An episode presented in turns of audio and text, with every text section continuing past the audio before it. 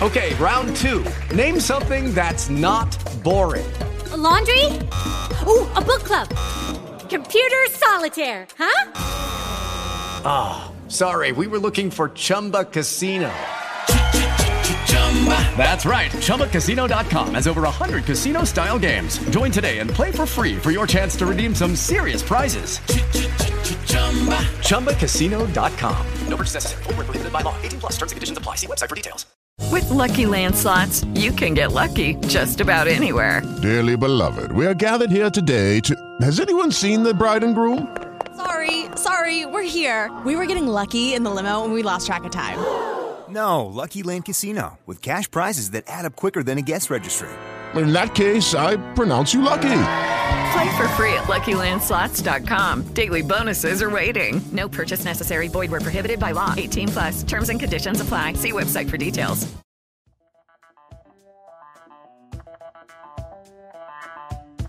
Bonaccini contro Schlein. Il leader e l'outsider.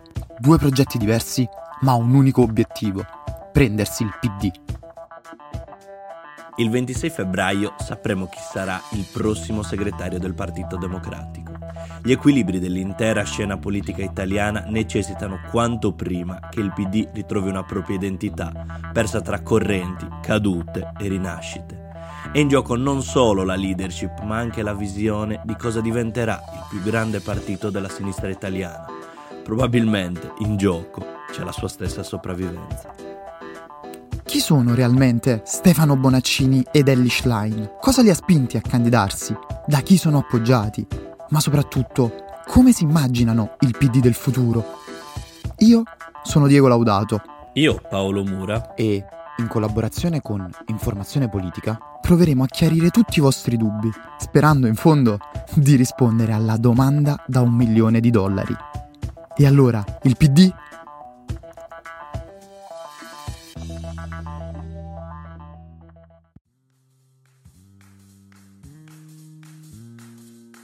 Barba affilata, occhiali a goccia, nessuna cravatta ma camicia aperta.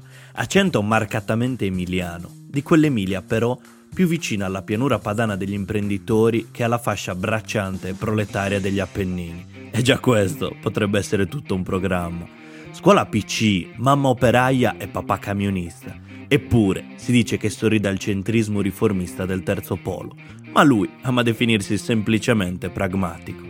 Stiamo parlando ovviamente del favorito di queste elezioni, Stefano Bonaccini. Abbiamo vinto e l'abbiamo fatto sul terreno che più c'è congeniale, quello delle proposte di governo, ce ne eravamo dimenticati di tornare in piazza, di stare di più alle persone.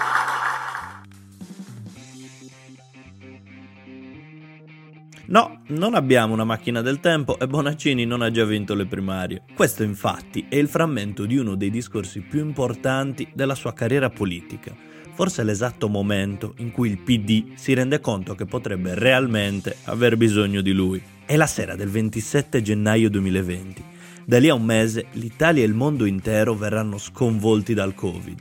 Ma in quel momento Bonaccini ha appena vinto per la seconda volta le elezioni regionali in Emilia-Romagna interrompendo la serie di nove vittorie consecutive del centrodestra alle elezioni regionali. E così sembrerebbe essere lui l'uomo della provvidenza, colui che può arginare le destre. Ma è veramente così?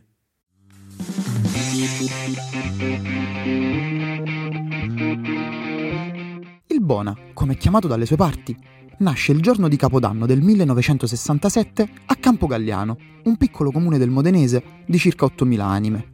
In gioventù, tra una tigella e uno gnocco fritto, mastica anche tanta, tanta politica. Mamma e papà sono infatti entrambi tesserati del Partito Comunista Italiano e anche lui fa in tempo ad iscriversi, candidandosi nel 1990 al Consiglio Comunale del suo paese, proprio nelle liste di quel PCI che solo un anno più tardi si sarebbe trasformato in Partito Democratico della Sinistra. E forse sarà proprio questo uno dei suoi segreti, essere riuscito a salire a bordo della nave in uno dei periodi più burrascosi della sinistra nostrana. Bonaccini, infatti, approfitta del periodo di transizione, cavalcando tutte le varie trasformazioni di una sinistra a cui sempre più spesso andava aggiungendosi accanto la parola centro. si ritrova così a ricoprire la carica di segretario provinciale delle giovanili del PDS, che di lì a poco si sarebbe trasformato solamente in democratici di sinistra. Siamo alla fine degli anni 90, Ligabue canta una vita da mediano e proprio come Oriali il Bona sta nelle retrovie, giocando coi palloni sporchi che il partito vede sempre meno. Dal 1999 al 2006 ricopre allora il ruolo di assessore al comune di Modena, ma è nel 2010 che gli riesce il grande salto, venendo eletto in regione nella giunta di Vasco Errani. È in questo momento che Bonaccini accelera. Diviene uno dei principali consiglieri del presidente, difatti accreditandosi come il suo successore naturale. Inciampa ma non cade. Nel 2014 si candida infatti alle primarie per la presidenza della regione, ma viene a sorpresa indagato nell'inchiesta Spese Pazze. E quando ormai sembra tagliato fuori da tutto, chiede e ottiene di poter chiarire in tempi brevi la sua posizione in procura. Viene effettivamente ascoltato e il procedimento a suo carico risulta infine archiviato. Immediatamente dopo allora annuncia l'intenzione di voler continuare a concorrere per le primarie. Le vincerà con il 60% dei voti.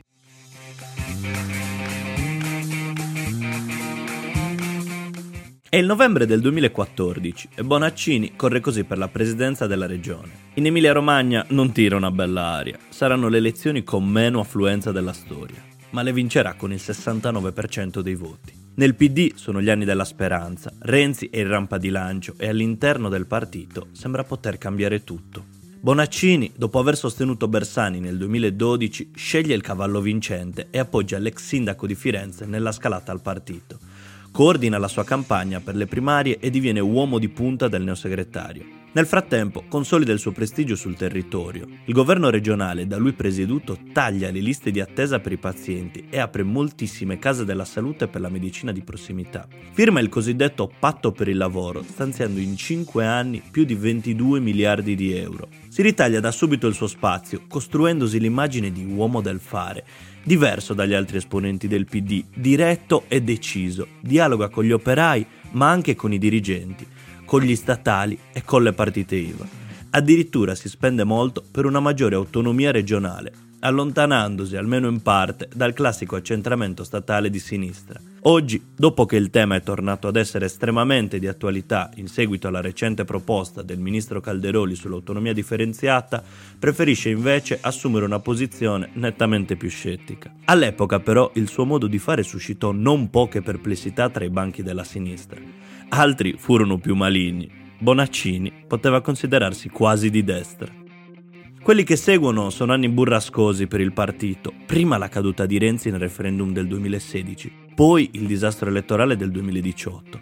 Eppure, grazie all'efficace lavoro di amministratore, Bonaccini mantiene alto il consenso personale e del partito, in Emilia-Romagna e non solo. È proprio in questo periodo, infatti, che il Bona cambia ruolo.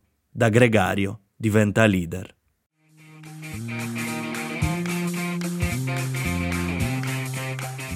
È il 2019. A maggio Salvini e la Lega hanno trionfato con il 40% alle europee, ma ad agosto, con l'ormai celebre crisi del papete, hanno fatto cadere il governo giallo-verde, in un tentativo piuttosto maldestro in realtà di trasformare a loro favore i sondaggi che li davano vincenti. Come sappiamo infatti, ad elezioni non si va e al governo rimangono invece i grillini, affiancati stavolta proprio dal PD. Nonostante ciò però, la Lega mantiene alto il proprio consenso popolare vincendo le elezioni regionali in Abruzzo, Sardegna, Basilicata, Piemonte e Umbria.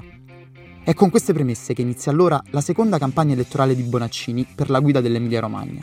E nonostante la tradizione rossa della regione, la vittoria questa volta sembra però tutt'altro che scontata.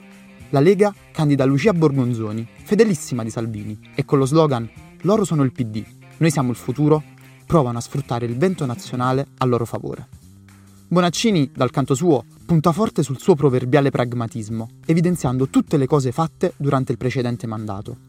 Nel frattempo cambia radicalmente look, che sia un'abile mossa di comunicazione politica o un semplice rimettersi in forma, come d'altronde lui stesso ancora sostiene, non c'è dato sapere, ma quel che conta è che il Bona perde oltre 10 kg, si fa crescere l'ormai proverbiale barbetta hipster e sceglie di indossare quegli iconici occhiali a goccia ormai diventati un suo segno distintivo. Tra le altre cose, poi, Bonaccini ha l'intuizione di scegliere come colore della sua campagna elettorale il verde della regione Emilia-Romagna e non il rosso tipico del PD. Zaino in spalla, macina in solitaria chilometri su chilometri, muovendosi in quello che a ragione ritiene essere il suo territorio. Da Roma, invece, gli alleati grillini al governo non lo appoggiano e persino i suoi stessi dirigenti al Nazareno non spingono poi più di tanto per sostenerlo, considerando ormai un po' tutti la partita già persa in partenza. L'aiuto arriva però inaspettato e lo fa dalle piazze, da cui nasce quel movimento delle sardine capace di radunare migliaia di persone contro l'ascesa leghista. L'onda lunga delle sardine ha non solo la forza di smuovere tutte quelle fasce di popolazione che il PD faceva ormai fatica ad intercettare, ma anche l'intelligenza politica di accettare Bonaccini come proprio riferimento elettorale. Ed è così allora che contro ogni pronostico il Bona riuscirà ad essere rieletto con il 51,4% dei voti, dimostrando, forse una volta per tutte, che era il PD ad aver bisogno di Bonaccini e non il contrario.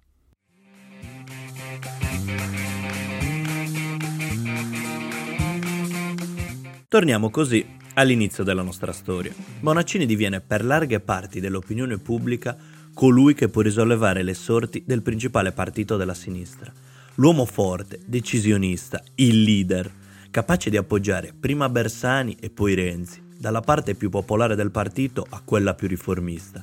Un uomo buono per tutte le stagioni, direbbe qualcuno. Un pragmatico, risponderebbe lui. E forse sta proprio qua la sua forza, nell'indipendenza e nel riuscire a parlare con tutti senza che la sua giacchetta venga tirata da questa o da quell'altra corrente. Eppure il consenso di alcune anime del partito per queste primarie di certo non gli manca. Ufficialmente Bonaccini non fa parte di nessuna corrente, seppur sia rimasto stabilmente all'interno del partito fin dalla sua nascita. Senza dubbio ha l'appoggio molto forte dell'ex ministro Guerini, a capo della cosiddetta corrente dei riformisti, che raccoglie la maggior parte degli ex renziani. Il suo profilo però è apprezzato anche da una parte dell'area Dem, la corrente di Franceschini, più i lettiani Marco Meloni e Anna Ascani, e i battitori liberi Deborah Serracchiani e Graziano Del Rio. Ma soprattutto la sua candidatura ha ricevuto un convintissimo sì da tutta l'area degli amministratori locali e in un partito accusato sempre più di aver perso il contatto con la realtà, il peso specifico sui territori assume sempre maggiore importanza. Il rapporto di sindaci e presidenti di regione con la popolazione è percepito in modo più diretto, meno distante,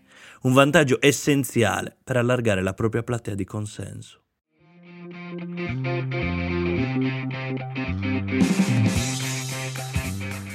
Il Bona però cerca di tenersi fuori il più possibile dalle logiche di partito, cercando anzi di spingere su una narrazione volta ad indebolire le correnti, tacciate di essere il vero problema del PD.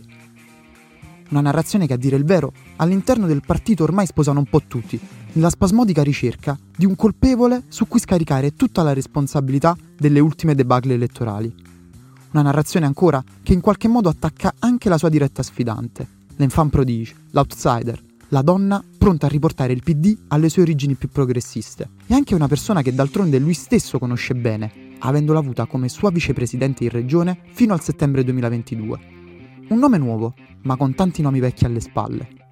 Sapete tutti di chi stiamo parlando, no? E infatti la domanda resta sempre la stessa. E allora, chi è Ellie Schlein?